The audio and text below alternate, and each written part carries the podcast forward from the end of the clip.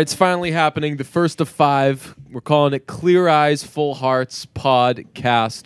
We're waiting for Pete's lazy ass to finally finish Friday Night Lights, and thank you, Pete. It's happened. You did it. finished it. a while ago. You did, and then we decided instead of just doing an episode about Friday Night Lights, because way too much. Right. We were like, all right, we have to do something magnificent. So um, we uh, we got John Feidelberg and Jeff Israel, probably the two biggest Friday Night Lights people I know, at least. And this is going to be chaotic and amazing. I don't think there's like literally anybody on earth who likes Friday Night Lights more than the four people in this room. Right. Yeah. When I so I saw Jeff at a Bruins game after we decided to do it, and we had like a 11 minute conversation about Friday Night Lights when I had like maybe one minute to chat with him. And I like the dynamic that we have because I don't know about the rest of you guys, but I was so late because I just watched it this year, and it's what the 10th anniversary this year, Right. Which is pretty uh, pretty nice excuse to be doing this. But I I watched it for the first time this year. Did you guys watch it like live? I watched uh, season one. So uh, Bill Simmons was actually recommending it, and I walked into a Best Buy right after it aired, and the DVD literally said on it, "Season one. If you don't like this, you can return it to NBC and get your money back." And I was like, "Okay, I'm in." uh, watched that, and then I watched the rest in real time. I think I did. I caught up on like the first three, maybe, and then real time after that. I went when I was in the heat of it. When I was because it, it was when like uh, before like Hulu or Netflix or anything like that. So I was doing everything on NBC.com. Had them all, and I didn't go to school. I was in college. I didn't go to college for like two weeks. That and like dead serious. Like I just stayed up all hours of the night, just watching hours and hours and hours of Friday Night Lights. See, I'm like Pete. I was, I mean, Pete, we told you to watch it, and Yeah. you were like, I remember hearing your responses to it is exactly the way that I would say it. Like my family, everyone I know was like, you would love Friday Night Lights, watch it, and I was like.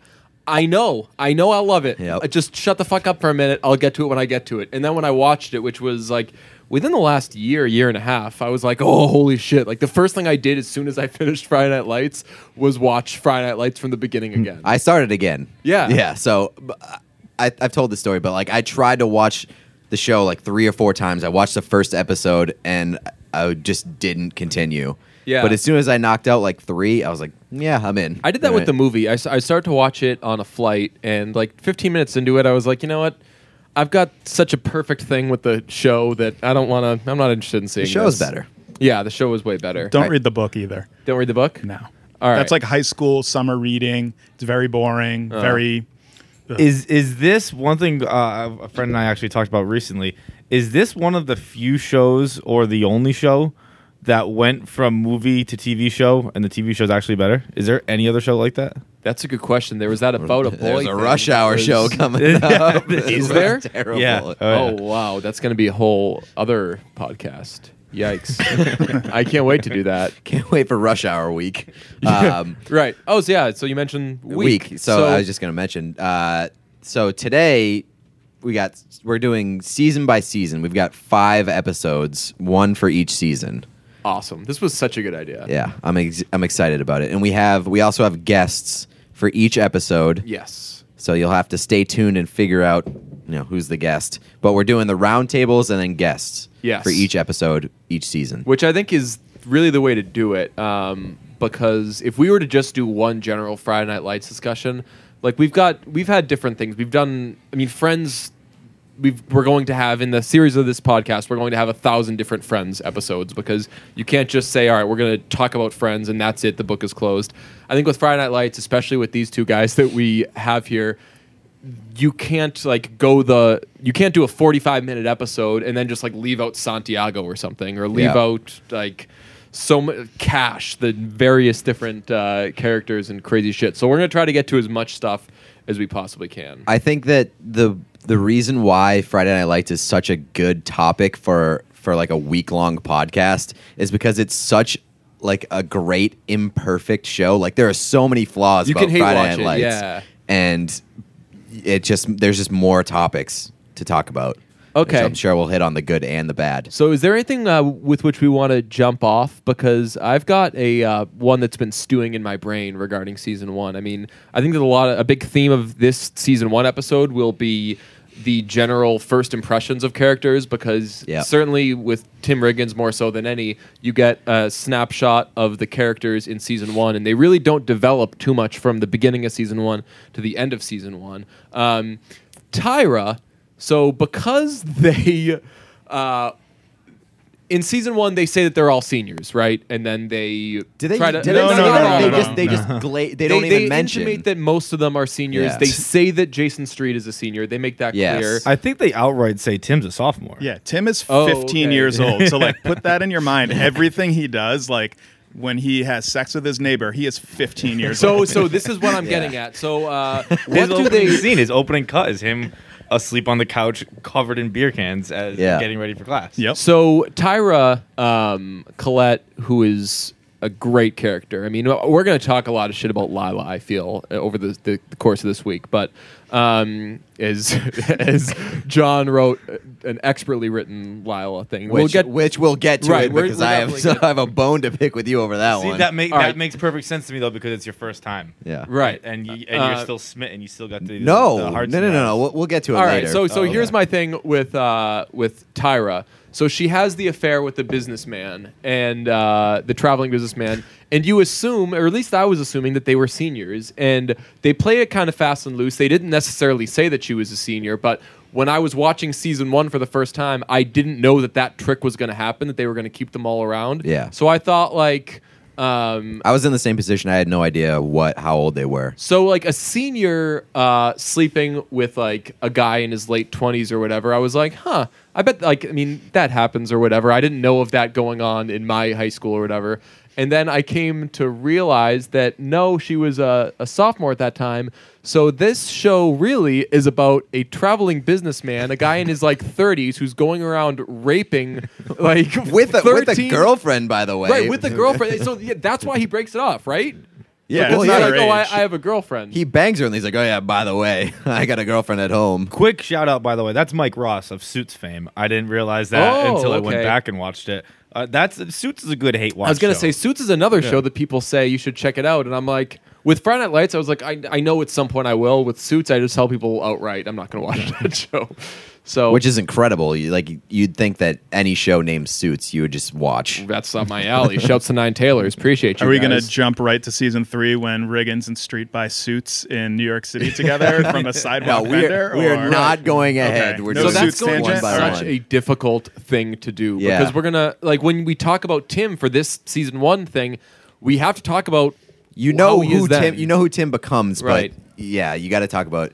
And so if we're gonna go, if we're gonna, do you have mo- more points on Tyra? Because Well, I that was have- just a funny thing. As Yeah. funny as something about rape could be, I guess. But uh, Well, you all right? So you were talking about like the snapshots of the characters, and so I watched it late, and I obviously knew like from my other friends who watched Friday Night Lights that Riggins was like the character of Friday Night Lights, and so I went into it like being like, oh, all right, Tim Riggins is like the main character. He's going to be like the one everybody loves. yes, He's not a good person in season one. bad guy. Maybe the second worst person on the show in season one Like, but good it didn't. character, but it didn't matter. Like of the you- main characters. You, you still loved him no matter.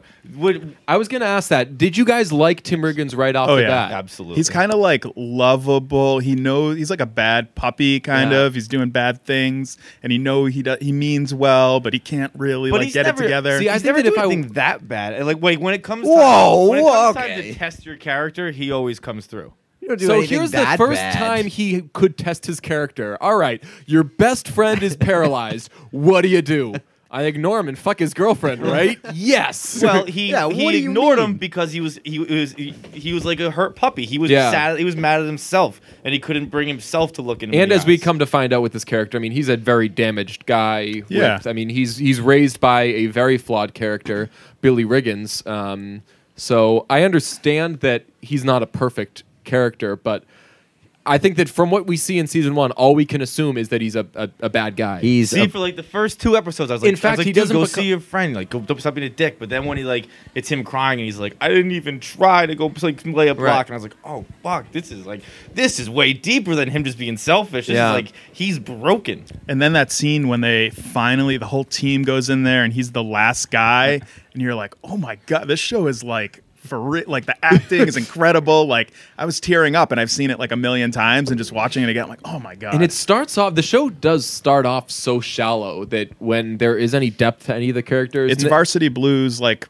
but change out blowing a knee for getting paralyzed, Yeah. and then it like kind of builds from there. I mean, the, the the first episode, I'm just like, wow, this is the most basic shit I've seen in my life. Like, we're playing football in Texas, but guess what? Some people are racist. it's like, all right, I probably could have seen that coming. But yeah, as it unfolds, it uh, it, it does get you. But yeah, uh, I think that if I watched, um, if I watched Friday Night Lights when I was in high school, I would have been like, oh, Tim Riggins is such a douche. I would hate that guy if I went to high school with him. But as an adult, I mean, all he really wants to do is just kind of lie around and drink beer. And as an adult, I'm like, you know what?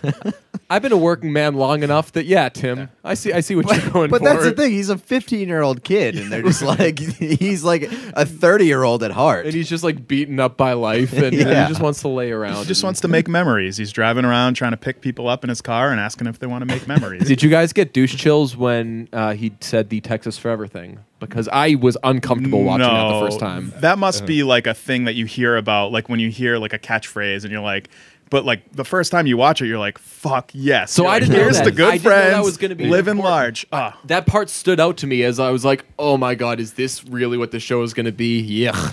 And It we didn't- it disagree didn't turn me off. strongly Yeah. on Tim Riggins.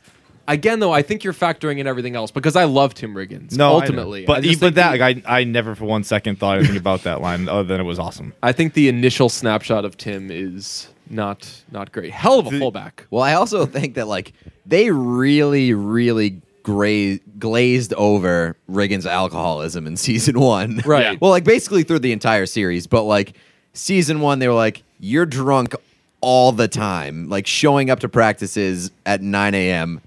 drunk," and then he's like, "All right."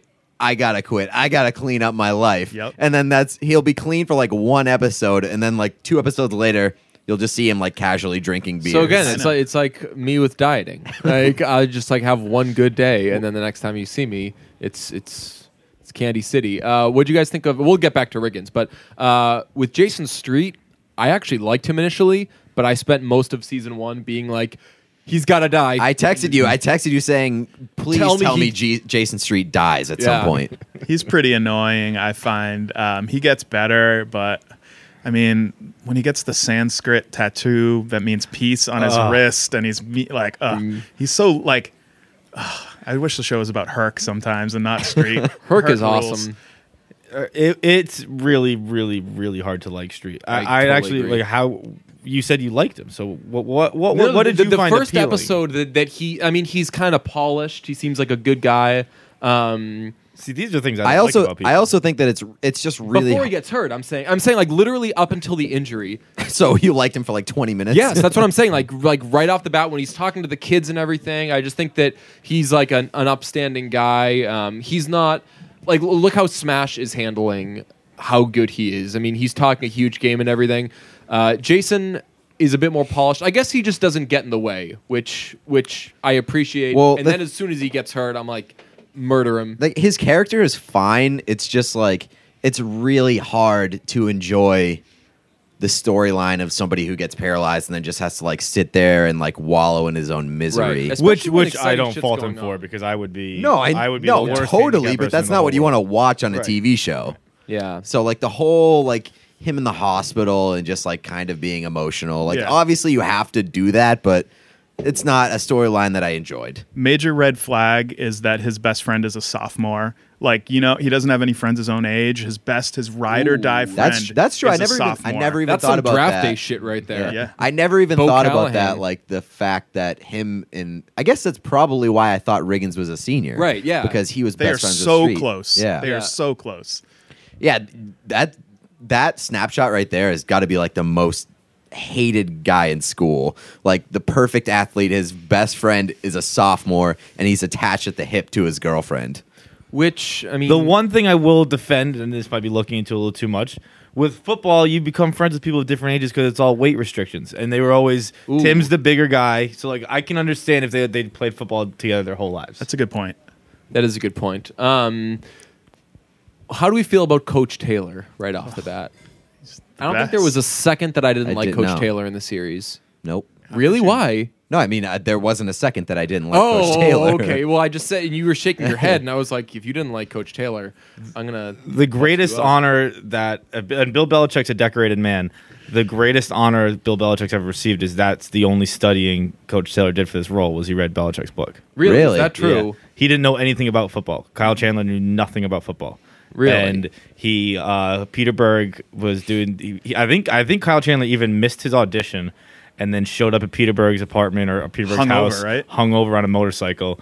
And Peter Berg was just like, "This is the guy. Like, I, I got to have this guy." He was he was he wasn't an actor, uh, or or no no no he wasn't an actor before. Um, what, what was it? The the, the new new Flat, new edition? uh, New- new, edition. New- yeah. yeah. Uh, so that wasn't the same story there, but uh, he showed up hungover and he was like, "Yeah, you got to be the guy," but he didn't know anything about football. So the only thing he did was he just tried to be Bill Belichick.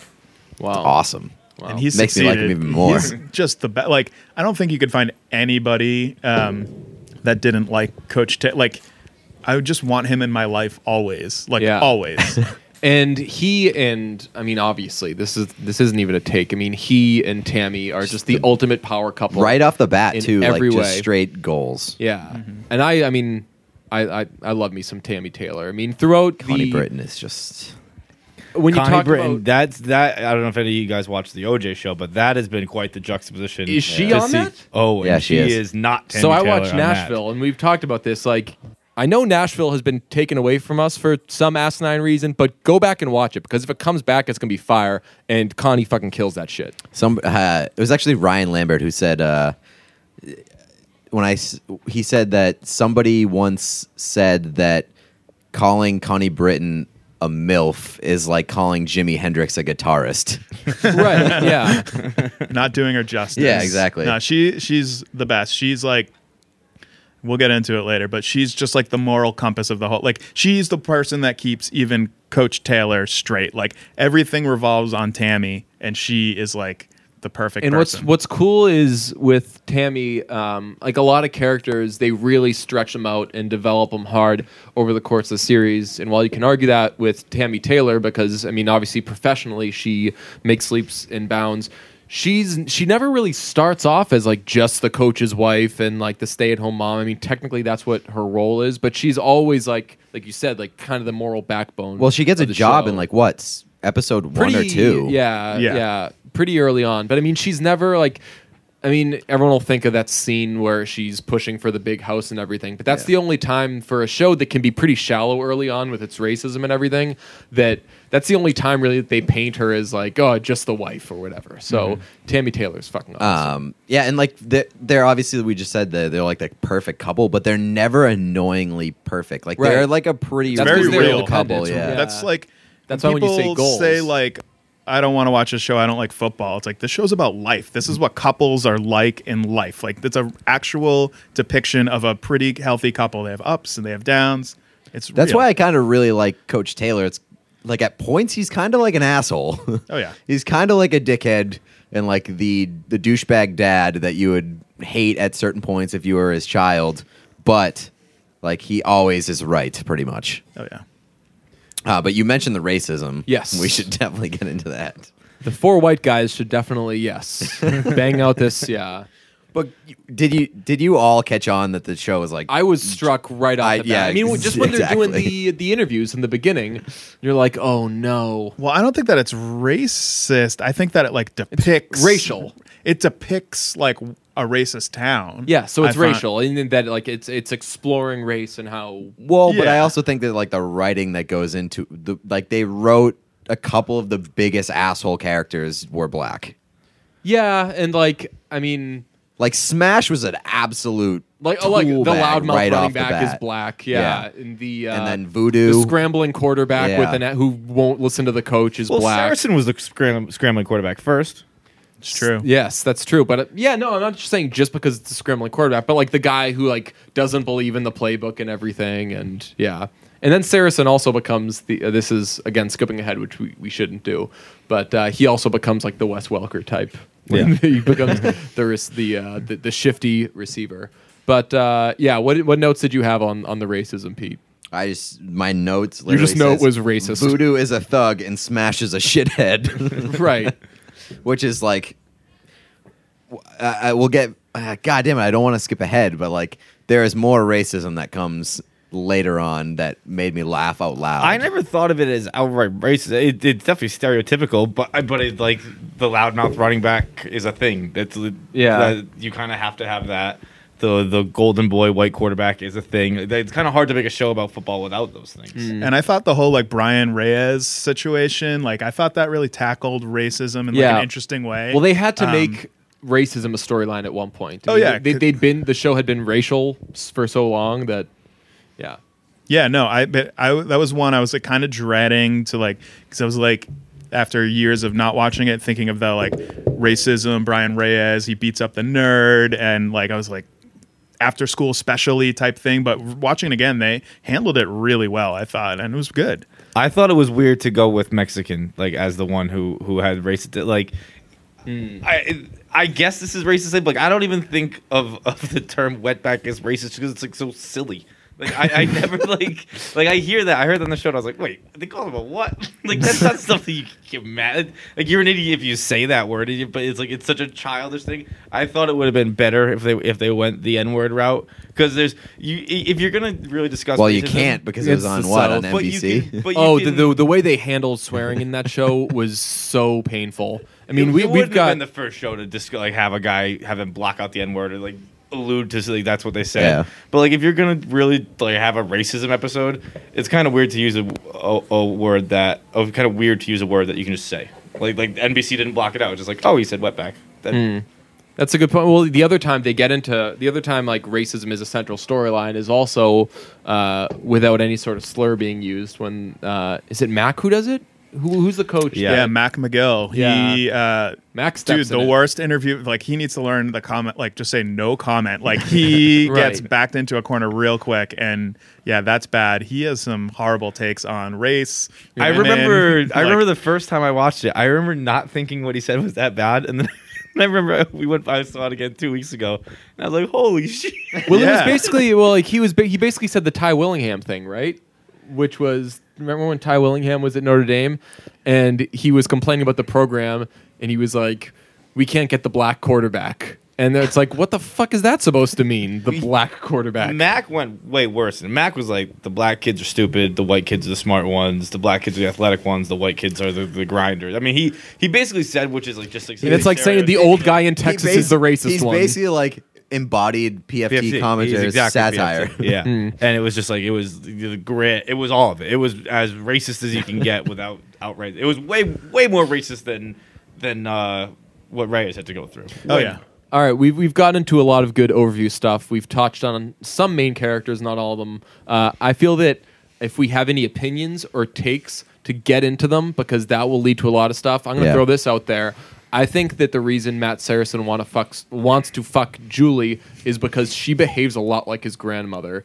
She's just like really unpredictable. That and, is a like- fucking take. and like when he like he goes over to like she she can't speak in the first season of the show or whatever, and she never really can. She's always kind of awkward and and squirmy and stuff. Are you talking like that. about Julie or Lorraine? Uh, I was talking about Julie, Yeah. but I mean the fact that they're similar that kind of makes my point, right? Am I incorrect? Counterpoint. I don't think that he wants I to think he fuck wants his to grandma. fuck Julie because she's really hot. Not that early in the show. No, she's I like think, three I, in the I beginning think of the she's show. Still, she's like how old? she's like five years old. I'm saying. Oh, but Well, she's I'm- still thirty. Who? Aimee Teegarden. She's like she. They're all now, older. no, no, no. I'm, uh, yeah, she's hot now. I'm saying in the beginning of the show. Like, did you look at Julie Taylor and Yeah, I was. When I, I didn't look at first- her. But I didn't really look at her. Well, since- you guys are much older now. When I first watched it, I Oh, was right, like Fair enough, yeah. 18, Yeah. 18, 19. Yeah. So, but I, I always thought Julie was really hot. Yeah. Interesting. And Matt was the only one that was really trying to make a play for her, Uh, though. how old must she have been? Was she a freshman then? She was a freshman or sophomore. They bring Yeah, up yeah, her age. They, year they be- say she's 15 a couple of times, and she has to go through the whole like driving test in season Yeah. two. Okay. Um, yeah, no, I wasn't. I wasn't. Didn't look at her like, oh, she's hot until season three, maybe two yeah, or three. no, she yeah, she she gets there for sure. Yeah. Yeah. Um, that whole the courting and that whole relationship is so awkward. it's awkward, like- but it's great because it involves it's about Coach Taylor as much as it's it's about like Coach Taylor courting uh, Matt as like his next protege because he's this great quarterbacks coach as much as it is about Saracen like trying Yeah, to get in and there. he's giving Saracen life advice and that whole classic thing when he's like, "I think I just told Matt Saracen to get our daughter in the back seat of a car." Like it's so fun, and he's like trying to give him life advice. He doesn't have a father, and then he doesn't realize he's going after his sister. Would that ever be an outright deal breaker? Like I, I had a lot of coaches in my day. I would never in a million years go after a coach's daughter. I think that's maybe the most unrealistic storyline in the entire pro- show. Yeah, uh, no, there are some unrealistic stories. I If she, think if this she was one might if she one. was hot enough, I would probably still go for it. I was also never a I great think enough I would- athlete where like I- if he cut me, I'd be like, oh whatever, I'm still banging your daughter. you should say that. Yeah. That's what you would say back to the coach. Uh, yeah, no, I would find that to be a, a deal. I think breaker. I think your coach's daughter is as untouchable as like your sister. It's uh, that's you think there's- that's you think that's So is that more- why no one else more is on- going after? Because Wait, like I'm s- like I was saying, if, Probably. if she were like perceived to be hot at that point, how come only the backup Yeah. quarterback is going Well, after? you her? think that's more untouchable than Riggins banging his paralyzed best friend's girlfriend? Yeah. But here's the thing: the Really? wild, the wild card No there, way. the wild card there is the people involved. I mean, Tim is a drunk. Uh, Lyla Garrity, who I can't believe we haven't gotten to this yet, I know, is the seriously. shittiest person on planet Earth. So and, and that thing's that's di- that's totally different too because first of all they're they're people who have been best friends forever and then there's just a lot of emotions involved in the, just like you know losing a friend losing a boyfriend or at least losing him as as you knew him whereas like he's just getting to know Julie and like he has to he has to, that's one thing where it's like they they just kind of came to an impasse and they just connected there Tim and, and Lyla Yeah, but they But, like- fucked like- multiple times. Well, like it, yeah, they but were in a that's, like, relationship. but once it happened, Yeah. it happened. With with Matt and Julie, he had to he he knew Coach first, and then was like, okay, now I'm gonna go fuck this guy's daughter. Where it wasn't like they grew up together and they were always friends and they were always like part of this like weird threesome. It was like, okay, I've had this coach for two years, and now I think his daughter's hot, so now I'm gonna go fuck her. Uh, in some way, that's almost worse because because Riggins Riggins like was like friends with Lyla and obviously Street, and so like he he had time to develop like Lyla as Street's girlfriend. yeah, Like that who is who she in his- is in his mind. yeah. And he still made the decision. I I'm going they to were, fuck they were a ththreesome. I think they were a threesome from the first episode where they're just sitting there like That is true and with the fire, yeah, because no one else is. Is anyone else sitting around the fire with them at that point? I mean, uh, other people but, are there. but, like, in again, that- that's like my point is that they've always been like they've always had that dynamic. no, yeah, I- I'm a thousand percent with you, uh, Pete. I think that I think that dynamic is, is a little more complicated than you're giving it credit for. Like like the, when when well, you look, have that comes that, that, kind when of they when they go to well, I do. or, I'm sorry, well, to I, Mexico. I do believe that like Riggins was like in love with Lyla at, at like a point. So you're saying I think at no point was he in love with her. In fact, I find it unbelievable later in the series when they become like a, a hardcore couple. I think that when he's fucking her in season one, it's about his problems and like that him just being damaged goods, right and dealing yeah with honestly it that way. that, like that he won't go and see jason like that i yeah i think that's more about how damaged he is than about him seeking and and being affectionate with with lyla I do think, and to move to Julie and Matt, Matt realizes he. I don't think Matt thinks of himself as a football player when he realizes he likes Julie. So I don't know if he's really thinking about that when when like he's not thinking of her as the coach's daughter, which Riggins later brings up at the most amazing roast ever. It's just like, um, but I think he's just like, hey, I like Julie. She's like smart and awkward and cute like me. Like, and then he gets thrust into the football. Like Then Coach he has to try and be the football player. Well, like, yeah, like that's their, what she fir- their first date is like when he was really like uncomfortably being a douchebag because Landry told him to be that way. Oh, gets him the members only jacket. Yeah. Landry Yes. is the best. Landry is again. That's the issue with this show, and I found out early in this podcast when I was trying to bounce names off people and try to elicit some like, ah, fuck that guy takes. I don't think that any of the main characters, other than Lyla, who I think we can all agree blows, uh, is horrible. Like I love Landry, I love Coach Taylor, I love Tim Riggins. I don't like Jason Street. there aren't like, many I love Matt unlike there aren't many unlikable like main Landry. characters. What? I didn't like Landry the first time I watched it. Really? But again, it's But this I'd is all different Breaking from Bad the ages. point. Yeah, like like so- at that point, I was like, like at that point, I was still young enough where I was like, oh, that dude's a nerd. Fuck him. and like that's who how I thought of, him, and he like he just annoyed me with his nerd ways.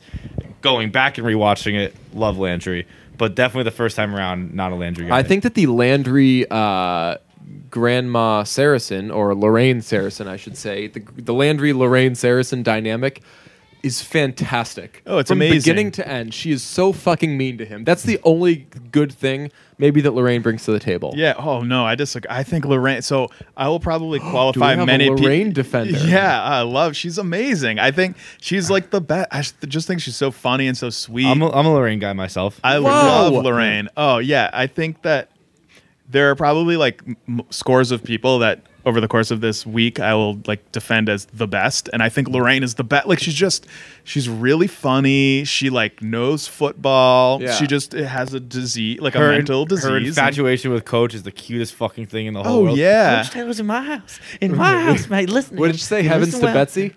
Heavens, to, says Be- heavens like- to Betsy. Coach Taylor's in my house. Uh, my house. Coach Coach Eric Taylor, as I live and breathe. She also says that. She says stuff like that. I, I'm a big Lorraine fan. I do think that it's funny that Landry thinks she's a witch and she hates Landry. Like that is really funny. Right. She I- gets drunk with Tyra and Mindy and all that crew. Like That's true. I just wow, I didn't think that I would be the lone um or I didn't think there would be multiple Lorraine defenders. How do you feel about uh, Grandma Saracen? Hater. Right. Wow, so, so Pete we're at an ran for a impasse. I- there- and I there's was fighting these guys off by myself and I was like, I need Pete. I need Pete. Hater. Yeah. She's the worst character on the show for me. I'm also this might make I, I've been I feel like this is almost like uh, ableism, the way you two Ageist? are. I, well, I, I think it had more has more to do with her disease rather than the fact. that Oh no, old. for me, for me, like so, like I hate the mother in The Sopranos. I, I was so happy when she died. Um, I don't like Lorraine Saracen. I was actually this is I can true. understand why that was coming off that way. I, my two least favorite characters Right, in yeah. season one, Jason Well, Street. like, Oh, the paralyzed guy and the, and the, the lady with dementia. Fuck them, they're the worst. Why can't they be normal and good at football? Just put all normal people in the show. yeah, no, I, I just, I thought that every time shit popped up with Lorraine, it was at the wrong time. Which I know that's like dram- it's a drama show and that's the way it's supposed to happen. But every time she would have a little flip out, I'd be like, "Fuck, not It was now, Lorraine." it- well, Like- it was like it, it felt like a crutch for the writers to be like, "Oh, we need something to get fucked up at this point in time. Let's make Lorraine do something." Well, Sar- Saracen's grandmother sucks. We'll just have her have an episode. Yeah, I was telling these guys. I think the only uh, redeeming thing about Lorraine is that she shits on Landry so much, and that is Yeah, that's true. perfect. That is. Like you need to stop hanging out. Like I think her one of her first was it like, her You're an first? ugly looking boy, is what you are, or something. no, I think her first episode in the entire series was you need to get a new best friend. Yeah. Ah, I think she's we're great. talking ourselves into like. I think you guys are like, yeah, you're all saying positive. Everything you're saying is in the positive column. No. I we're think gonna- I think that she truly gets bad later on in the series. No, we're gonna bring up No. Lorraine in every at every uh, episode of of this week. Kind of have our Lorraine heat check where we Right. stand with her. Season Yes. one, good. Yes, exactly. Um, And she's so because I honestly, my first time watching it, I was not a big Saracen guy, and I, I think she's so important. I think that at the time, it the at the age at which you watch Friday Night Lights is very important because me Yeah. and Jeff I'll are pretty agree, much on the yeah. same page at everything. Uh, I'm not a big Saracen guy at, at first. There, He he like l- literally has like a social disorder for sure. but she's she's. I think she's probably the most important piece to his character, more so than the football, more so than Julie. I think like his grandma is the most important part of his character. So how tall is Zach Gilford? We should look that up because that's one thing that irked me about. And I know that in, in high school football it's different, but uh, Saracen seemed so short that I was like, "There's no way he's going to be an effective quarterback." Not in Texas, where like th- there's actual like, like the average high school breed team. you play- quarterbacks. yeah, right. The actual high school team you're playing against is going to have like a strong defensive line, and it's like actually going to be hard to get the ball That's over why there. Johnny Manziel based his game on him. Did he? I was going to. Well, like when Like, you one of busted his out first the, passes- the Belichick one of the tidbit first with They're passes Kelsey, very were- I was comparable. like, now that I know say it out shit. loud, they're very comparable players. One of the first passes that Saracen threw was off the back of That's one of right. his helmets, So his offensive line. Zach helmets. Gilford is 5'8". Give me a fucking break with that shit. All right, It's like, me being a quarterback. there- right. Go play corner. Okay. Is there a single act every time this fucking happens? Is there a single actor in Hollywood over five ten? Like- it's insane. Only Ben Affleck, Every I think. fucking I think Ben time. Affleck's the only Vince. Vaughn. That's when when when everyone was like, "Oh, they're doing the John Scott movie. Who should play him?" And they're like, "Oh, Liev Schreiber, uh, or Vince Vaughn, or fuck, uh, nobody else." Those are the only two tall people. Well, that goes to well, related. How does the like promising team in Texas high school football They have recruit. They have like ESPN coming out and How do they news not coverage. have a How do backup- they not have a backup quarterback who isn't like functionally like a deadbeat? Like he, he can't throw. He can't do anything. He just fucks up his way into wins. Yeah. Well, I guess the only way that angle works is when you have like the next like stud, Right. where like they were literally not thinking about backup quarterback whatsoever. Mm-hmm. Yeah. No, that's a good point. And they didn't have again to jump ahead like. JD McCoy would be like Yeah. a good example of like you know a guy waiting in the Grooming wings. somebody. I yeah. loved JD. McCoy. oh fuck, we can't. You can't talk about it. yet. Also, In a couple days, we're going to talk about how I love JD McCoy as a with player. um, you, I'm gonna give you the crown for the bad takes of the episode. Or we're, we're probably like halfway through this one. Yeah. maybe. You, Um, you have not said one good thing I agree with yet. This is the opposite of the Bieber episode. So far, you hate Lorraine. You feel Can't do that it. um, Ju- Matt is fucking Julie because he thinks it's a proxy for his grandmother. Well, I just think there are some and similarities You there, hate that's all. JD McCoy. All right, so I you know you what? love So you him. know what, Feidelberg? Let's agree. Let's get on the same page and turn the conversation to Lyla Garrity. Because here's the thing: we both watch. I I think that your thing of when you watch the show uh, plays a big Matters, yeah. factor into how you feel about certain characters.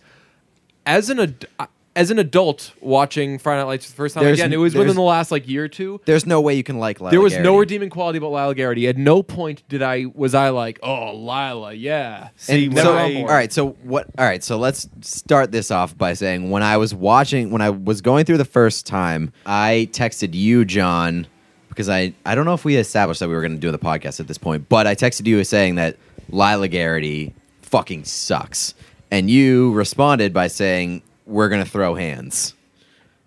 Which obviously implies that you are a big Lyla Garrity But he wrote, fan. you wrote a blog I like had- a well, week ago. When you had texted that, I hadn't started my rewatching yet. Oh. So the only time I'd really experienced Lyla Garrity season one was as an 18 year old kid laying in his college bed watching this show. And Hot girl. And, and I preface my I preface my statement by saying I'm so torn on Lyla Garrity because I love Minka Kelly, but her character sucks so much.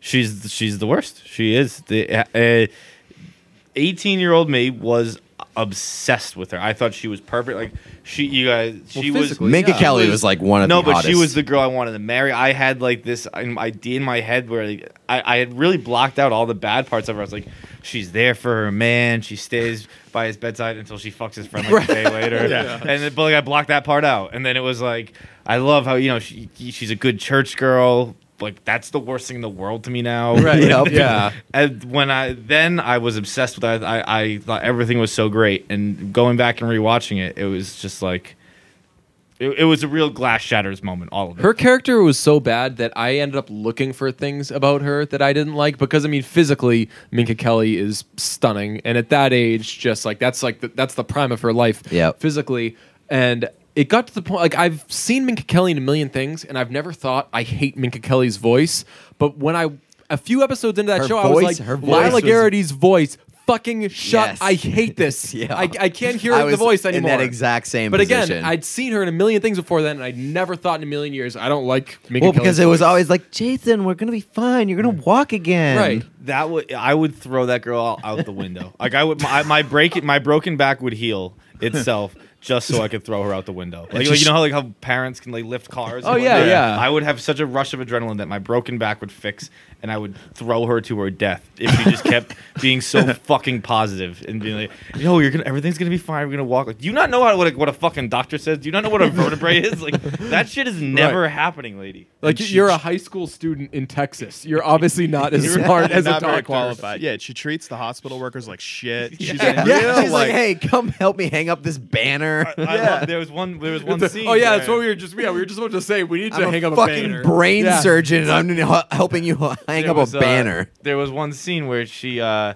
she says, "Have you heard of DJ Bean?" Let's say, and uh, he's like, "Well, well, he's a guy who broke his back and ended up being healed again." Right, She's like, right. I'm pretty surprised you haven't heard of this, seeing as you know it's your profession. He's like, "I'm in oncology and was just like walking by this door." Yeah. She's. I'm I not feel the same way. doctor. I didn't re on the rewatch because it's been a while for season one.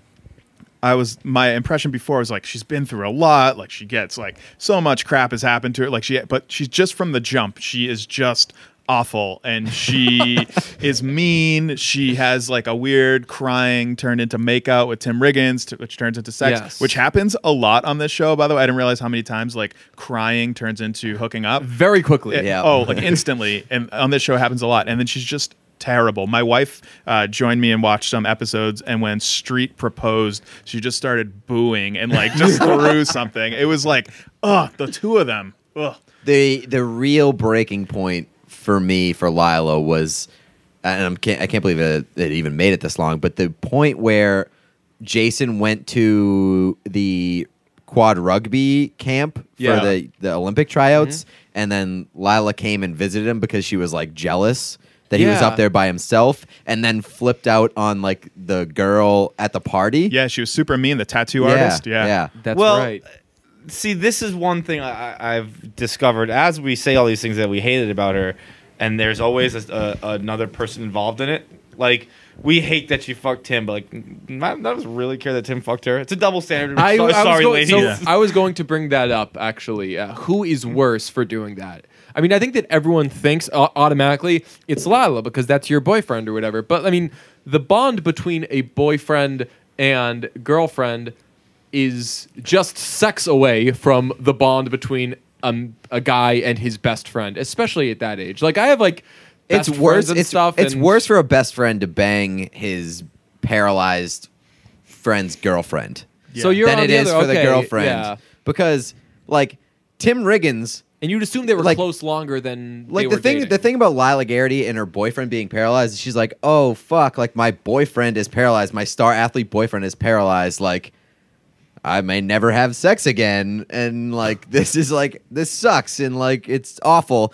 Tim Riggins, if he wanted to have sex, he could go out and se- have Yeah. sex with anybody he wanted to to forget his friend. But I Instead, think he the- bangs his girlfriend. His no, it had friend's to be girlfriend. Lyla. Yeah, I think the uh, the other side of this, the reason I don't care that much that it was Tim, is because one, you, it's clear how broken he is and how he's like he's really messed up on this whole thing. Whereas Lyla is still in the hospital every day, being like, "I love you, we're gonna be together forever."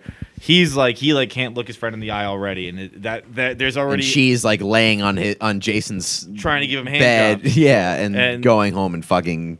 there's like Yeah. there's like like Tim is, Tim there's already something missing from his soul whereas in her character it doesn't really appear to be like she hasn't given up on that. Whereas he hmm. like doesn't even really see Jason as a friend at the moment. She's still with him every day trying to give him hand jobs until the doctors say he can't come because it, it would create a backup which Yeah. I thought was one of the most gruesome things I've ever heard in my life. But that, that line really stuck out to me. I was like wait he can't come because like go back into him and Just keep going. I don't know, I'm not a doctor. I, I like to see you talk your way through this.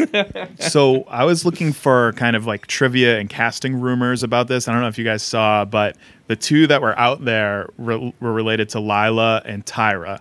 So Lyla was going to be Emmy Rossum, and Tyra was going to be Lindsay Lohan. Would that change your opinions on the characters uh, at all? I think it would for me, definitely, at least in one case. In the case of Tyra, Yeah. yeah.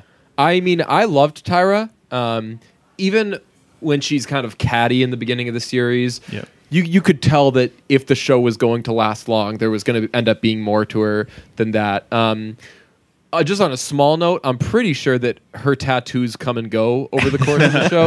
I don't know. Did you guys ever notice didn't that? notice that, Like a lot of times, like sometimes she'll have a tramp stamp and sometimes she won't.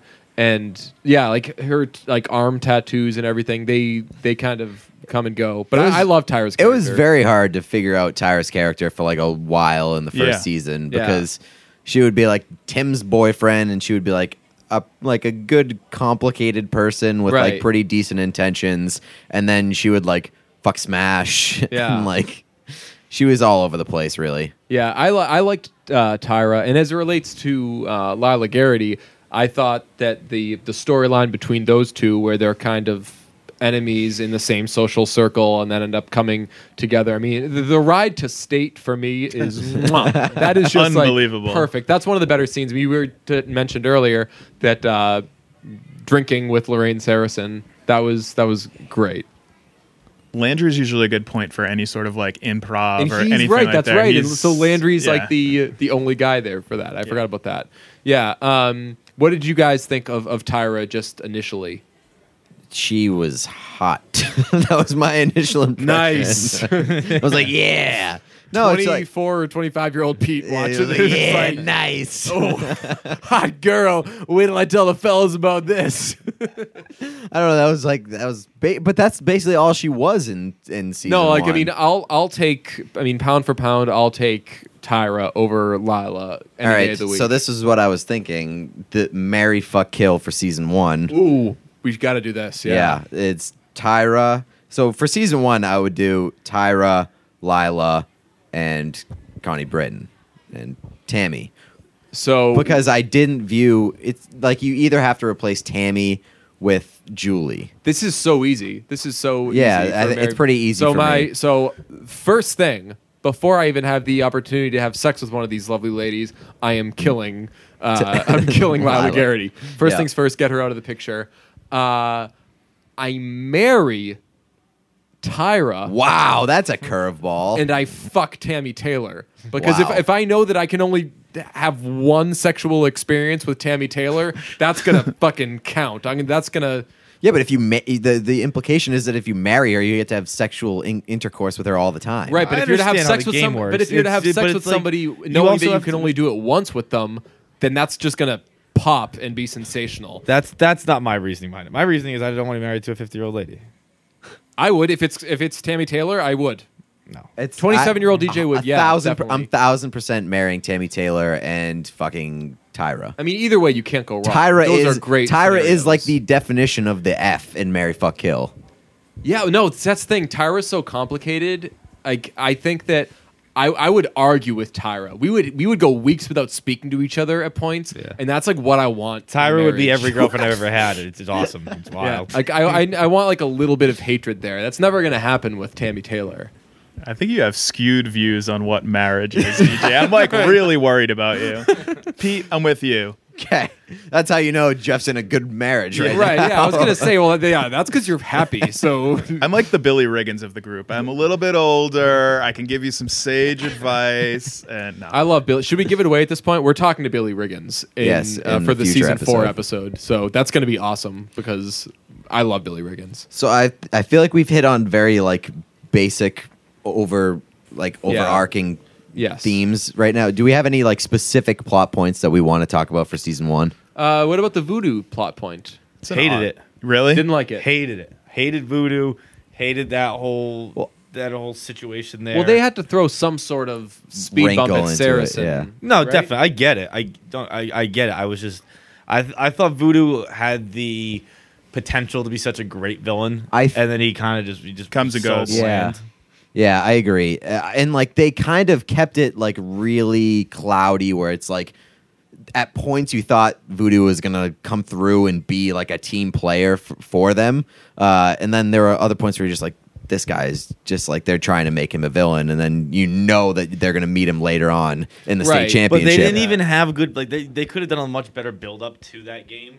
where the state championship? Where it was. Yeah, but it was actually pretty much presented as like an afterthought. That It, like, it oh, was by like, the oh way, yeah, Voodoo's on that team. Right, It wasn't, yeah. They, they, there wasn't. And there was no much- moment in the game where it was like Voodoo is the quarterback and like f- fucking them up or anything like that. Like there that's was right. Yeah, There was no real aspect of voodoo in the championship game.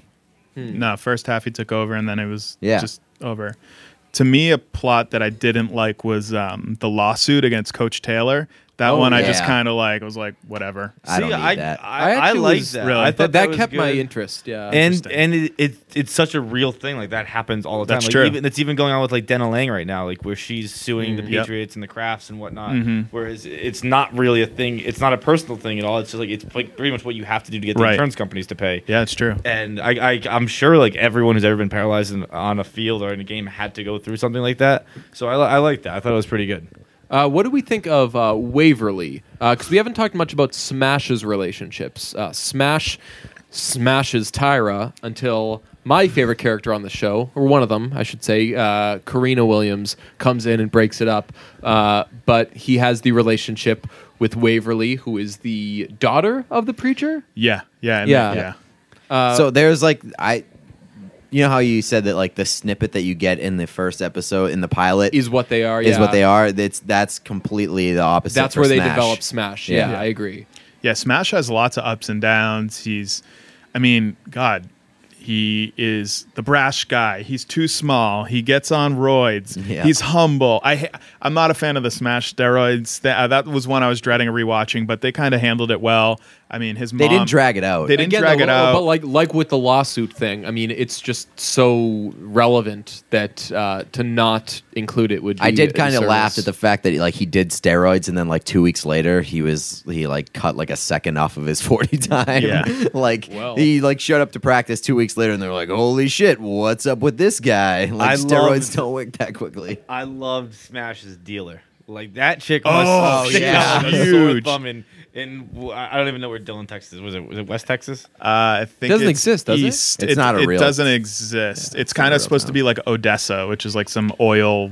t- I think that's West Texas. Yeah. But the the bodybuilding chick who just works out at some shitty gym. Yeah. like, everyone's like, okay, that's just like like where they have the when when uh Smash's mom goes nuts and she's like, where'd you get this? Where Everyone in that town knows. knows where you get Oh, the steroids Rhonda. from. Yeah. Right. Just the fact that you can like walk into a gym and be like, "All right, that person is the one in here that's got the steroids." and she's the manager. They go into her office, and Yeah. that's where Yeah. she gets pretty. Is this incredible. season one or two? Yeah, Season season, one. one, Season one. steroids. Oh, okay. So I was I was Also, he sitting has like a heart attack. Like, uh, is that like a side effect of Yeah. steroids? That's, that's and not one nosebleeds, right? Yeah. yeah, Right. I think that's he gets the thing. acne, which is Yeah. Obviously yeah. a pretty publicized side effect of steroids. Heart attacks, I don't hear about too much. No, I don't know actually much. wondered. The, so the first time watching, um, and again, it's because I yeah. watched it as an adult. You have the wisdom of maybe knowledge that has come out since then. I was wondering if that was going to be like the storyline was going to be that like he becomes suicidal or something like that because that obviously happens so much with high Yeah. schoolers taking steroids that I was actually waiting for that to happen and I was obviously psyched that it didn't because Smash was a great uh, was a great character with him because like with Saracen and um, especially Tim Riggins, they had so much to work with, so much time to work with. And with Smash, I don't know when they decided that it was going to be a lot more concentrated, that he was going to be pretty much one through three and then out of there. Yep. I think that, I mean, I can't wait to get into this, the season two discussion because the uh, the depth and the strides they make with his character are awesome. But uh, back to Waverly. Uh, he Yeah, fucks a girl with like really bad issues and then just totally drops her. Well, she says, "I don't want to get. I don't want to interrupt with state. Like, have fun." And then she's like, "Never seen again." Yeah, they get rid of her, and They do that a lot. in They do. Final Oh, yeah. yeah. Oh, yeah. So this I think happens there's with a lot of characters which is like, oh yeah, they were in this show because Yep. they never really have a goodbye. It's just like slip them out the back door. Yep. yeah. So I wonder, is that a Friday Night Lights thing, or is that a, S- a Smash thing, as it relates to to like getting rid of Waverly? Could have been a writer's strike. Anything between season one and two, like, and Yeah. two and three, like, you never know. It could be contract disputes or writer's Yeah. strike, or maybe she wasn't working. I don't know. I never. Waverly kind of drove me crazy. Well, I, I thought didn't it was- really care about her Well, ever. I thought it was important, Pete, as you said, uh, with like how they probably do a little bit more with Smash's character than they in season one than they, than they do with the other ones in season one. That they actually give him a relationship because they have one like kind of budding relationship with uh, Saracen and Julie. They've got Tim fucking everybody. Everybody immediately hates the only other relationship in the show among the high schoolers, which is um, Lyla and Jason Street. So, like, giving one of those characters an actual girlfriend. And I thought it was big for Smash's character because it kind of grounded him because he was like All he was over the all over place, every yeah. girl in the beginning half of the series and like that's the the arc of, of Smash's character is that he becomes a more grounded humble I honestly person. never even really thought of them as like dating, dating steady. Really? Did I did I miss it? I Did think so. I mean, I he- remember when they they were were there for definitely- It dinner was like and the one where stuff. like she they, they're crying on the floor together. But like that was Yeah. the only like really emotional moment I saw them share. Aside from that, it was like almost like him courting her and her being crazy. Hmm. Yeah, they kind of they never. I don't know if they made it like official, but it was kind of like in and out. And then he was like soup. Like they I feel like would disappear for like an episode and a half too, and then they come back. They never really explored that one. Right. As I, much as I. I, I did. I did. You guys are both like, oh, they gave her a girlfriend. I didn't think of it as. I, I saw they gave him uh, A Well, I think the- mountain to climb. well, or I think something. Something. Yeah, to well, I think overcome, that's like a big part of it too. Is that like Smash was just having sex with anybody who wanted to have sex with him, and like he found this girl who was making it, who wanted was playing hard to get, and he was going after her. right that he actually He cared was like about. pursuing her. Yeah. Yeah. Um, Well, I was gonna ask what the what your thoughts were on Buddy Garrity from Oh, the yeah. jump. I like Buddy Garrett Buddy Garrity as a character. I think that's like the the I think Buddy Garrity like encapsulates everything that is Texas football. Yeah, he's like a cartoon character, like come to life. He's so funny, like both intentionally and unintentionally. Yeah. He's also super horrible. Like he's a horrible, horrible person. Right. Bad dad. There are no good dads on the show other than Coach Taylor. Uh, bad dad alert. Uh, but he is. Uh, he's just entertaining and like he's a great character. And I think I think in season one more than the other seasons, like they really kind of embrace the fact that Buddy Garrity is like not a good person. Yeah, I mean, they have him cheat on his I wife, I think they- that he becomes because he's a bad person, but they like that's what they paint him as in the show. People like people liked Buddy Garrity. Yeah. And so for that reason, they had to find a way to keep him in the show later, and then they kind of tried to make him like, oh, he's misunderstood or whatever. But like, no, he's a bad person, but he's a good character to have in the show. Yeah, and also just because um, Coach Taylor needs somebody from the school who's going to be a pain in his ass the entire show, and like who better than like the king of the boosters to and I like would- and I like he would- needs a boss. And Right, Bu- which yeah, Buddy yeah, Garrity yeah. like isn't like technically his boss, what but you're he's saying, the though, lead like- booster. He Right. needs Coach Taylor needs to answer to somebody. right or like a li- liaison between Yeah. him and the school. I would argue that Buddy Garrity is potentially like the realest character in the show. As far as like, if you went down to Texas, which one of those people in the show would Yeah. exist? Like, Oh in yeah. Yeah. Oh yeah. it's Buddy Garrity. That's what I'm. That's why. That's what I meant by like he encapsulates Texas high Yeah. school football. Like that's his life, and it's so his perspective on life is so skewed just towards high school football. yeah, more and important than his else. family, Yeah. like more important than anything. Right. I think that at points in the show, I mean, like I never uh, disliked Buddy Garrity. Like I, I was definitely cognizant of the fact that some of his storylines were kind of forced just to keep Buddy Garrity in the loop, but I never really minded that. Like I will say that there is absolutely no way that he would ever produce Lyla Garrity. Right. He, is like one of the ugliest people. although Pam, uh, Pam, his- Pam Garrity is Pam a nice is looking like lady. good, yeah. But like, you would think that like if he produces Lyla Garrity, she's going to take on some of his features. Yeah, like she, like he would produce she's- like the she female sucks version as a of Buddy person. Junior, like which we'll see later. Yes. Uh, like I, I texted DJ. I think I wrote down exactly what I texted him. I said, uh, "Buddy, I do Gar- that too. Whenever I text you, I write it in a diary. I'm like, today I. Buddy Garrity's face looks like a puckered asshole, yes, yeah, that was it. which is so true. So yeah, uh, whenever I think of Buddy, and this is again we're jumping ahead, but when he's like, "How about we we have the coyotes with the steak?" He Yeah. does like two terrible things in the course of the show, and the rest he's kind of like comic misunderstandings. What are your two terrible things? Was cheat on his wife. Cheat on his wife and give away Lyla's college fund. Yeah, that's, that's, a, yeah, that's, yes. that's a terrible. We'll get to I that don't later. Even think, I honestly think, as far as in real life, yes, if it happened to me or if someone I know did it, it would be terrible. Like I, on television shows nowadays, I don't even think of cheating as like being that terrible. Like that's a pretty nor. It's. I mean, what are what are the statistics? something that Like, some it- people do, Most yeah. people do it. Mm-hmm. like it's happened with most relationships, so it's almost like a normal thing for a character. to do. becoming a It's recurring theme for you. Like, it's fine. Tim Riggins bangs his paralyzed best friend's girlfriend. Whatever. I guess I, I guess I didn't. I do think it's a problem with Lyla. So yeah, this is more of the sexism coming out of me. It's it wasn't really a big deal when Buddy does it. Lyla, I'm not crazy about her doing it. Uh, any other central plot points? Uh, I mean, Football to me. yeah, I was going to say like getting into the football thing. How realistic do we find it that after one uh, year on the job, Coach Taylor uh, goes to a is recruited by a legitimate school, which as we were discussing in the food that's the realistic episode- point that you want to make, not the fact that like his star quarterback goes down Well, and they we replace him with that. like we a already person. touched on that. That like, But, like, the that's not bozo that they had, is- right? Um, but I'm just saying, like, as far as like, would TMU, which is basically SMU I was or actually- TCU, not I was have actually a better option? Than, Thinking about that today because I rewatched season or episode one today. I didn't pick up on the fact that Coach Taylor that was his first year coaching a, a Right. football team. Yes. Right. Well, and he but- said, well, he says that he's Has a been head working coach. with uh, Jason. He was for at years. quarterback. That's coach. what I was gonna say. That's why. That's why I think that's totally believable because he was recruited to TCU as QB coach. He had just That's- created. Oh, so That's he true, groomed yeah. Jason Street. he had just groomed Jason so that's Street, part of and it, then he yeah. had just in one year he just turned Matt Saracen into a state champion. I thought that Okay, I thought yeah. that part was r- packaged really confusingly. Like it really seemed like TMU was recruiting him as the head coach. Oh no, no, no! They made it pretty clear that he was going to be a quarterbacks coach. But I was go- uh, on the subject of confusion.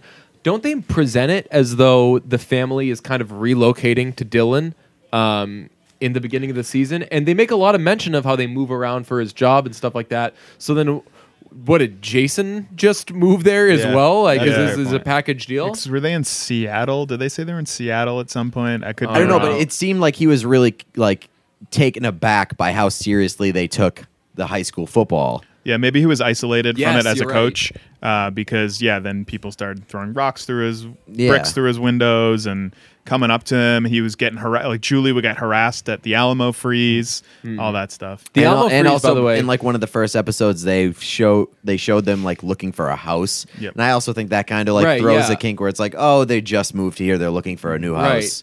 And I mean, maybe that f- feeds into we were talking about how come no one else is making a play for Julie. Maybe they just fucking didn't know she existed. She just true. got there. She's the Yeah. new kid, so maybe true. that could happen. Uh, you mentioned the Alamo freeze. Uh, Saracen is a badass there. I mean, he like pretty much runs shit there. That's probably like where he gets his leadership skills. He ends up basically guiding an older Smash Williams as like a person. So For a show that whores itself out to like Applebee's, Well, I was gonna Under say- I was Armour, gonna say- teen driving PSAs, like.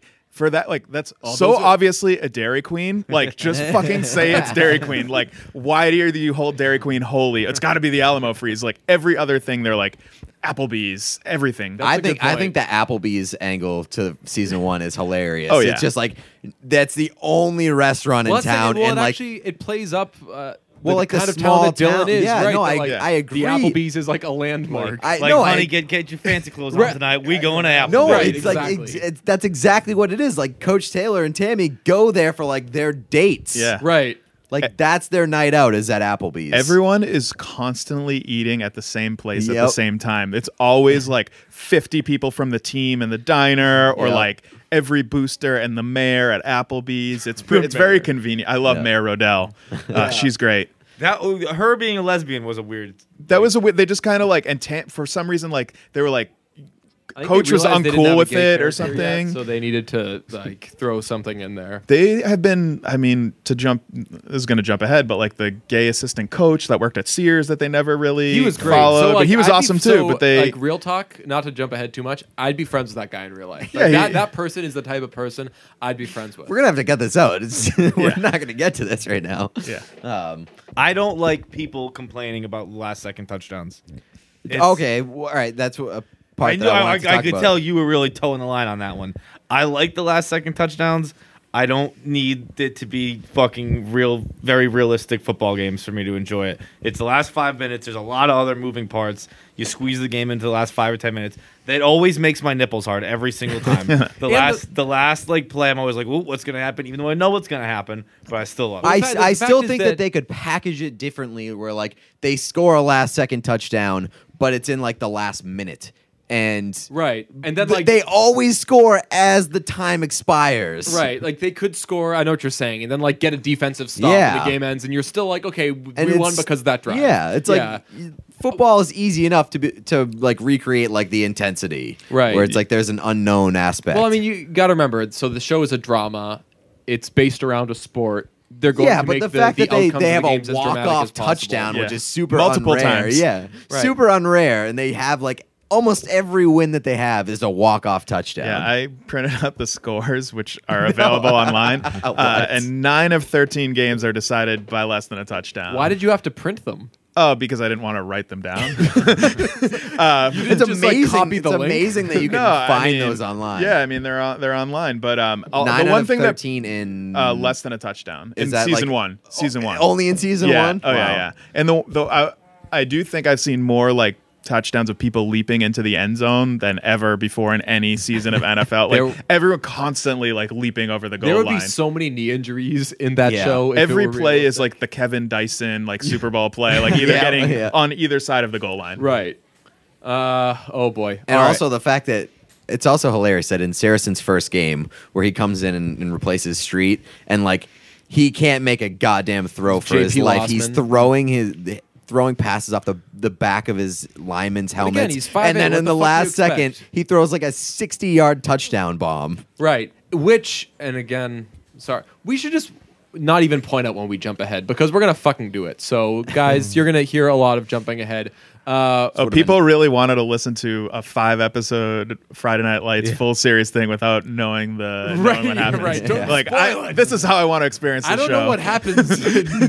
yeah, but the the knock against Matt is that he can't throw the ball. And the first thing that he does, is, like even when he wins, they're like he's a system quarterback. Uh, when JD McCoy Coach comes Taylor in- says that right, he like, tells he can't throw. he tells Street he throws like a girl. right. That's a Um, direct quote. which they needed to add sexism into the show because they they had every other thing. But yeah, like the thing about Saracen is he's accurate and he's somewhat mobile, maybe like a Matt Cassel type, but he can't throw. He doesn't have a big arm. The first thing we see from him is a bomb. cannon. Yeah. So Adrenaline, man.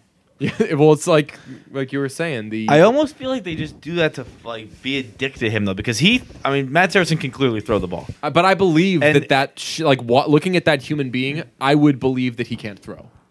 yeah, for sure. The, I feel like He's even, like accurate and, and doesn't have a And the arm. way that he throws the ball, like the w- I don't know if it's I bet he the- has small hands too. I really does. Do. the way that they I don't know if they make him throw it that way like to build up his character but the way that he throws it like there's no way that guy's throwing a 60 yard touchdown pass ever in his well, life yeah, it's like it's like uh, the Philip Rivers delivery, except in slow motion. Yeah. Like Yeah. Philip Rivers kind of snaps it off. He has to like throw his back into it as he throws it sidearm. So like he looks like he'd be a shitty quarterback. I believe that he's bad. I agree. Yeah. All but right. there is one practice where he like lets out a bomb, and so I think so Buddy's in the stands. Someone's like, "Oh, what an arm on that kid," or something like that. It's or it's in season one. Yeah. I forget exactly when it happens, but it, it, it's weird to go. They they do go do go from like hitting guys in the helmet, which I could I can give that to just nerves. Maybe. Nerves, yeah, yeah. But then then then there is the coach saying he throws like a girl, and then it's like, oh wait, we're at practice and look at him. Just it, it's Johnny Manziel's pro day. It's the most perfect thing you'll mm-hmm. ever fucking see in your life. All right. Let's get to the interview.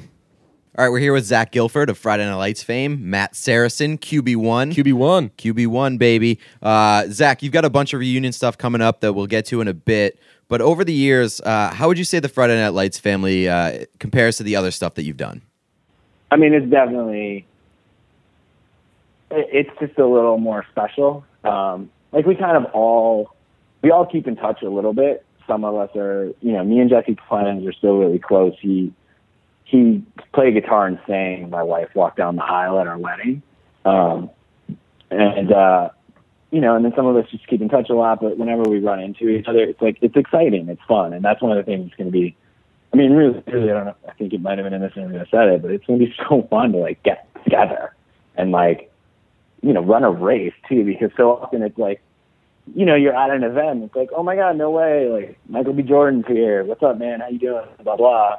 Um, and then you got to go do your thing, but it's like, oh, we're all coming together to like do something together, um, which just makes it way more special and exciting. What was the the relationship with Jesse like early on? Because I mean, the show kind of followed what every show does: is it, it has adults play high schoolers or college kids or whatever. And I want to say that you, Taylor, Gaius, all those guys were like 24, 25, and Jesse and maybe I think Aimee were the only ones that were kind of like actually teens Yeah. playing teens. So I mean, what, what was that like? Well, I always joke. Well, first of all, Jesse is like an old soul. You never, even when he was 17, you never would have known it. That's and not him and I just clicked from the beginning. He was, he was like the coolest guy. And like, granted, I felt a little like a loser that my best friend in Texas was 17 years old when I was 23, but whatever. Um, he's awesome. But the most awkward part was because Aimee was 16. It's like I, I used to lead. A, I used to teach high school, and I used to lead backpacking trips for high school kids. So like I work with 16 year olds and like am their teacher. And so then I was like, oh no, I need to be in love with one and kiss her. This is the most awkward experience of my life. So were you like an? I mean, in real life, were you like an older brother type to to her? And then how hard is that dynamic to then bring onto screen when now you're love interests? it definitely, I definitely was an older brother type. And there were a few times, you know, in the town, so like I'd see her at a party, I'd be like, no, no, no, no, you know, like, and especially if she was talking to a guy, I'd be like, sorry, dude, you know, and she'd be like, Zach, what are you doing? I'm like, no, what are you doing? Uh, like I tried to teach her how to drive at one point, and she was terrible. And I was like, never mind. Um, you know, it's kind of it really. It was funny, and I always laughed because it was such a brother sister relationship, and like we got along great. Like I love her to death. Um, but I was always like, why are people rooting for this couple? But no chemistry there. Like people are like, you guys are so in love. I'm like, no, ew, gross. What are you talking about? Um, so it was just kind of funny, but I guess it, I guess it worked on screen. Was that weird for her at all? So you you guys were both kind of on the record f- with how you felt about the Julie Matt relationship. She called them the Romeo and Juliet of the show. You said essentially that she treated Matt so poorly that like why would that relationship ever happen? I know. I think I was the only person in America who was like rooting against it. So then Um, were you were you happy in season 4 when he kind of fucked her over and just like see ya never called her? Uh, I mean, you know, whatever. It was good stories. I just like to joke about it. I mean, like it was the most awkward, like when we had to do our first kiss scene because everyone. So it was such a family, such a com- like a community down to like even our extras. Like we had the same extras every day for years, so you got to know them. Um, and our crew especially, but like I think it was like episode eight or nine when we finally kissed. And by that point, everyone knows that Aimee's 16 and I'm 23, and like, and it's going to be awkward and weird to the point where Aimee and I had to talk about it like beforehand, like like when we read the script, we had to talk like, what are we going to do? Like, no, seriously, like, what are we going to do? And I never actually even kissed someone on screen before, and so I called Scott Porter and I was like, like what do you what do you and Minka do like when you guys have to kiss on screen? He's like, what do you mean? I'm like, I don't know. How do you like stage kiss or he's like, I don't know, we just kind of go for it. I'm like, fuck. He's like, why? He's like, I have to kiss Aimee. And he's just like, ha ha ha. It's like, good luck, have fun, buddy. Uh, would you say uh, like you're you were like the anti jock kind of character that that Matt was? I mean, you you mentioned that you're a te- you're a teacher, uh, and you know you obviously came up through the through the arts and as an actor. Would you say that you were kind of against like the jock culture, or did you blend in with that as well? I definitely, like- I mean, all my best friends growing up were actually like the athletes, and I, you know, unfortunately, like I played tons of sports growing up. I just never was like the varsity star athlete.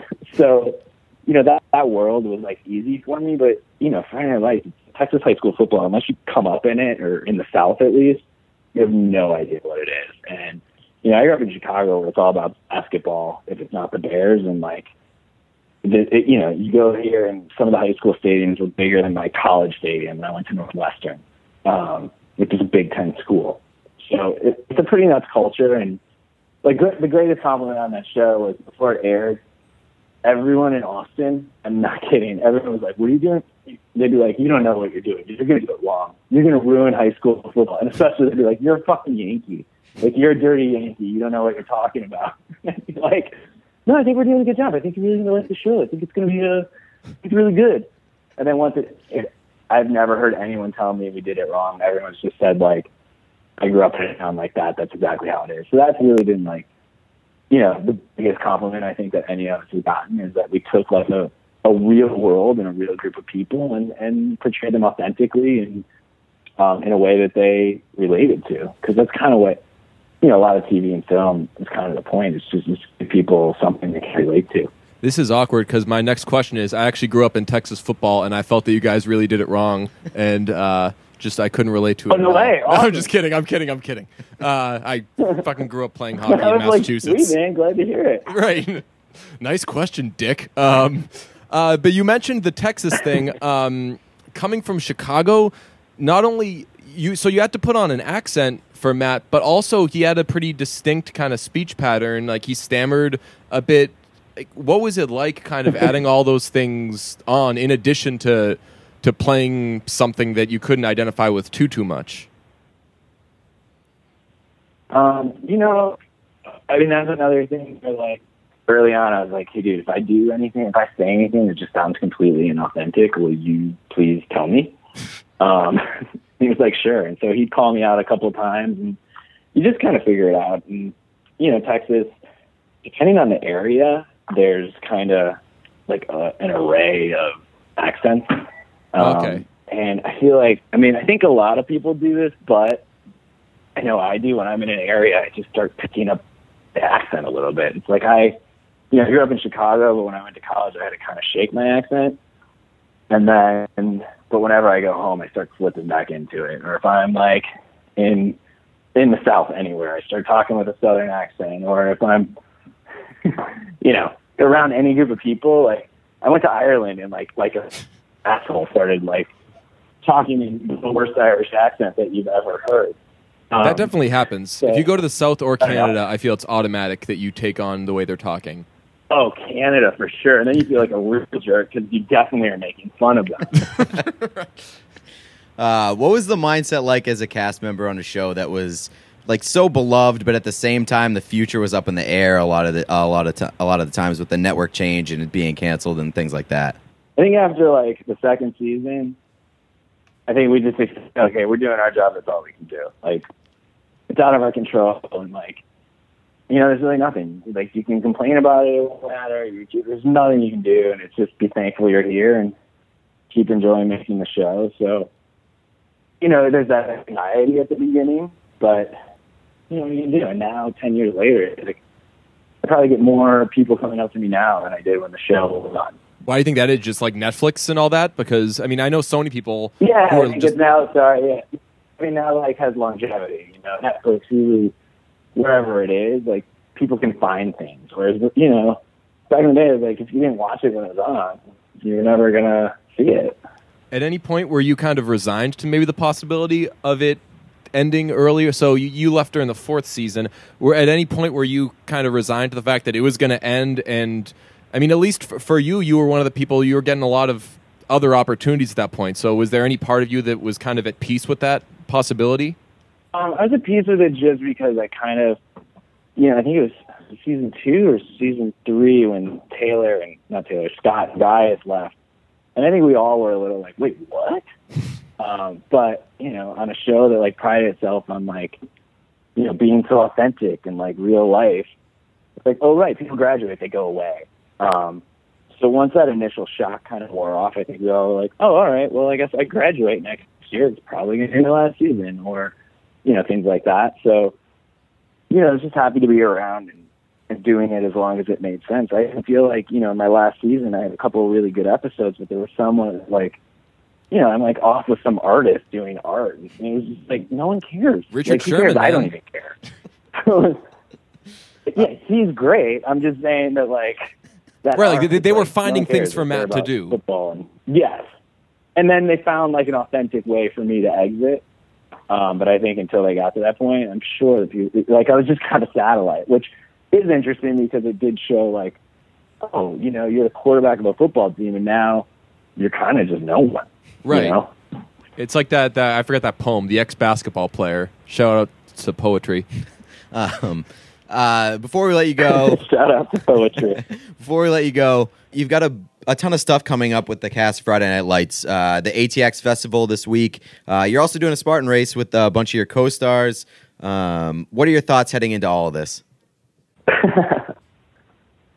Uh, it's exciting, man. I'm super pumped. It's kind of like the perfect thing, you know. I mean, it was like this team sport show, and now Marriott's kind of brought some of us back together to form this team to run this crazy race, and so um, excited, you know. And uh, we haven't all like definitely the four of us haven't been together in the same place, and I don't know, since maybe season four or something like that. And we've all kept in touch a bit, but you know, now now it's so easy with text and stuff that you rarely actually get to see people. And um, you know, this will be kind of fun. And I know that like, you know, I, I've even I've totally drunk the Kool Aid with these Spartan races, and um, you know, so I've gotten to know a lot of people who are super into them, and like, um, the whole like partnership with Marriott is actually dope because they've been telling me, you know, for years these races are all over the country, and so you got to travel. And Um, now it's kind of like you can get your buddy who lives on the other side of the country to meet you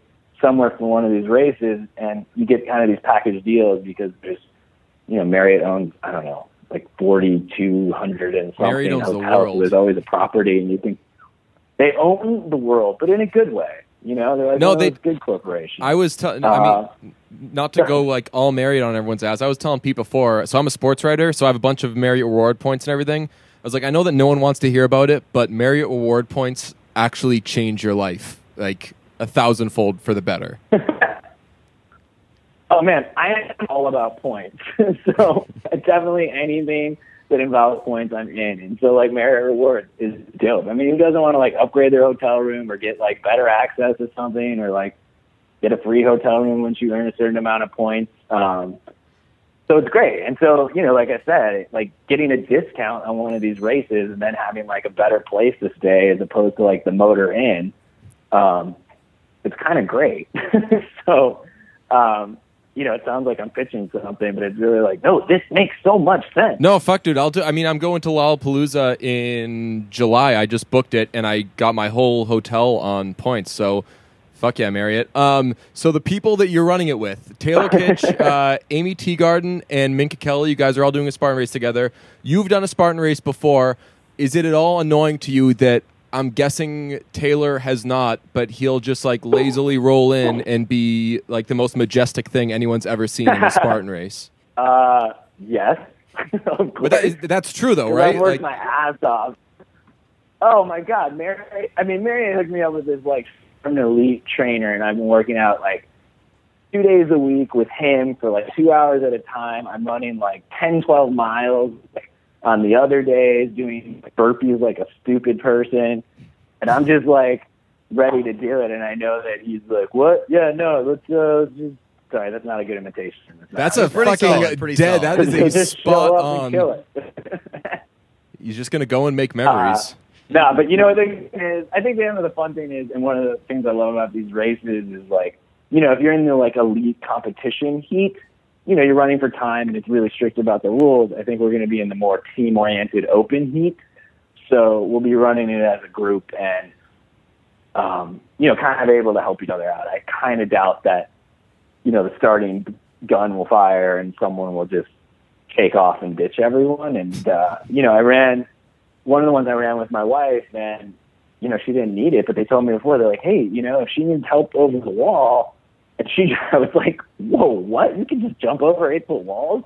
But you see people, and like even strangers will help each other out, and then like if you miss.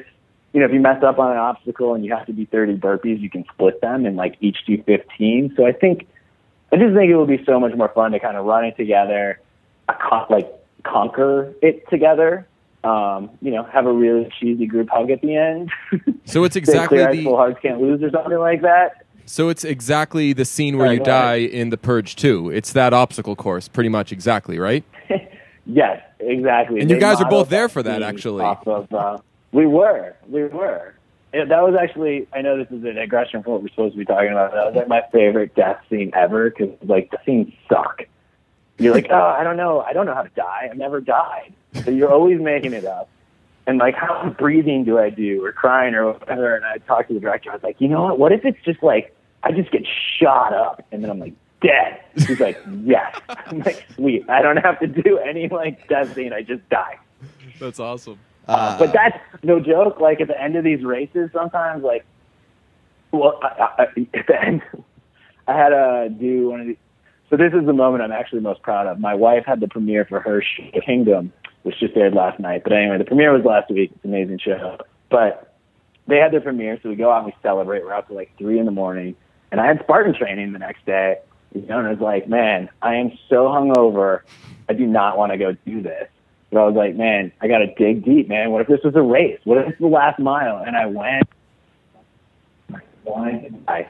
But honestly, at the end, was like, wow, man, I didn't think I could do that, and I did. And I was running like six minute forty miles, like Jesus. um, just sweating out bourbon. so out of all of that stuff, uh, what are you looking forward to the most?